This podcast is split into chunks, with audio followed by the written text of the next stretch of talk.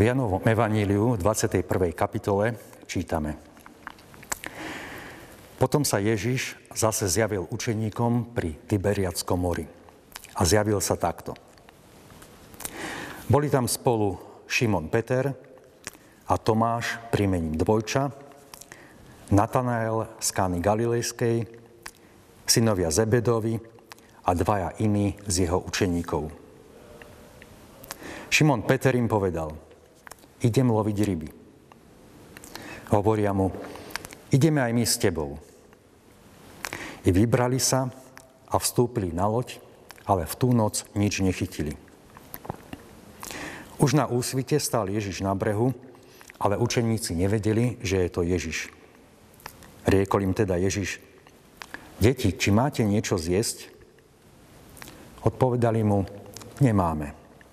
A on riekol, spuste siete napravo od lode a nájdete.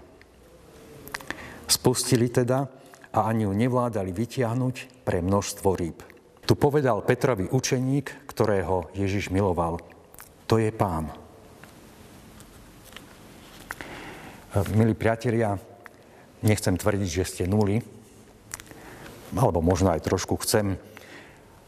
A často častokrát sa tak cítime. Ako nuly, ako bezcenný, nič neznamenajúci, nevýznamný, šedý. A nie sme sami. O takých nulách sme počuli aj v prečítanom texte. A to medzi tými, medzi ktorými by sme to možno nečakali, medzi Ježišovými učeníkmi.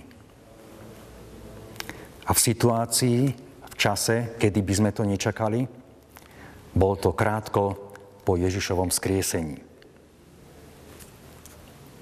7.0. Ak budeme spolu rátať, boli tam spolu Šimon, Peter, Tomáš, prímením Dvojča, Natanael z Kány Galilejskej, synovia Zebedovi a dvaja iní z jeho učeníkov. 7.0. Najskôr je tu Šimon, ktorý dostal meno Peter, skala, Mal to byť vodca, mal to byť niekto, o koho sa dá oprieť, na koho sa dá spoľahnúť, ktorého slovo platí. Lenže zlyhal. Najskôr mal silné reči o tom, ako je ochotný pre Ježiša zomrieť. A potom, keď išlo do tuého, tak Ježiša zaprel, tvrdil, že ho nepozná že s ním nič nemá. A teraz sa má s Ježišom stretnúť, ako sa mu pozrie do očí. To sú chvíle, kedy sa človek cíti ako riadna nula. Potom je tu Tomáš, primením dvojča. Možno mal súrodenca, možno sa na niekoho podobal, ale pri troške fantázie by sme mohli povedať, že Možno to bolo aj preto, pretože akoby v ňom boli dvaja ľudia, človek viery a človek pochybností, raz silný a odvážny, inokedy neistý, ustráchaný, pochybujúci. Je ťažké, keď takéto dve stránky nášho bytia v nás spolu zápasia. Je to vyčerpávajúce a frustrujúce človek možno ani sám nevie, aký je.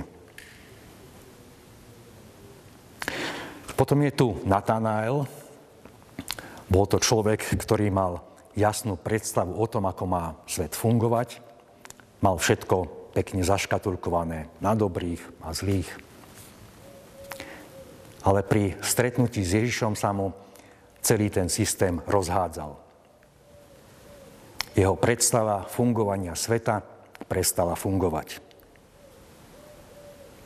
A vtedy sa človek cíti, ako by mu všetko vypadlo z rúk. Ako by sa všetky jeho predstavy rozpadli na márne kúsky. Potom sú tu ďalšie dve nuly, synovia Zebedeovi. Ich identita je postavená na niekom inom, na ich otcovi. Častokrát to tak býva, že si ľudia zakladajú na svojom pôvode. To je chlapec, to je dievča z dobrej rodiny. A ešte sú tu dvaja, ktorí nie sú nejako menovaní alebo nejako inak identifikovaní, anonimní, miznúci v mase. Počítajú sa do štatistiky, ale nikto nevie, ako sa volajú. 7 nul. A mohli by sme povedať, že tých nul je viac. K tým nulám by sme mohli prirátať aj seba. Lenže pred tým veršom, kde je týchto 7 nul vymenovaných, je ešte jeden. Pred tými nulami stojí niekto, kto mení ich hodnotu je tam Ježiš.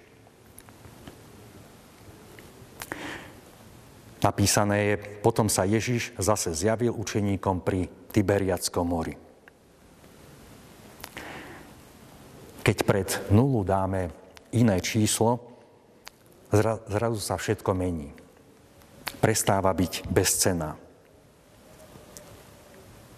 Pokiaľ vidíme len seba, sme stále len nuly bez ohľadu na to, čo si o sebe myslíme alebo na čom si zakladáme. Naša hodnota sa zmení vtedy, keď pred nami stojí Ježiš. Dovtedy bol ich život akýsi prázdny. Všetko im pretekalo pomedzi prsty. Išli loviť ryby, ale nič nechytili. Možno sa snažíme, ženieme sa za niečím, ale to podstatné nám stále uniká. A bez Ježiša stále zostávame nuly. Ale keď sa pred nás postaví Ježiš, tak sa zrazu všetko mení. Život dostáva novú hodnotu. Otvára sa nová dimenzia nášho života. A takto nás Ježiš mení. Z nul robí niečo dôležité a hodnotné. To je úžasná vec v ľudskom živote. Modlíme sa. Pane Ježi, neraz sa možno cítime bezcenný, bezvýznamný, nič neznamenajúci. Neraz nám život, tak povediac, preteká pomedzi prsty. A ty prichádzaš aj k nám, tak ako si prišiel k učeníkom a staviaš sa pred nás. A nášmu životu dávaš novú hodnotu. Ďakujeme za to, že ti smieme patriť a že si s nami. Ďakujeme za to, že vďaka Tebe a cez Teba nie sme bezvýznamní a bezcenní. Ty si ten, kto dáva nášmu životu hodnotu. Ty si ten, kto v tom našom živote otvára nové možnosti a nové dimenzie. Prosíme, Pani, aby sme ťa dokázali poznať tak, ako aj učeníci napokon spoznali, že Ty si Pán. Amen.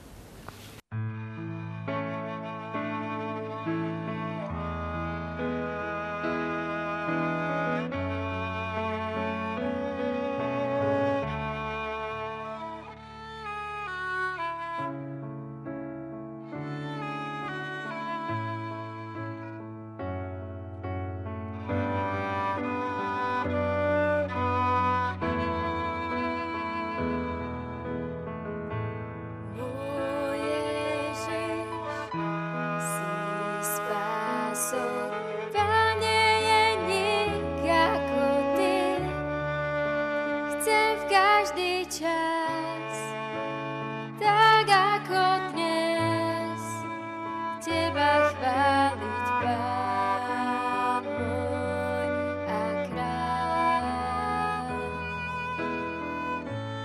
Môj majster, si štítom, záchrancom si pokoj môj, všetko, čo viem,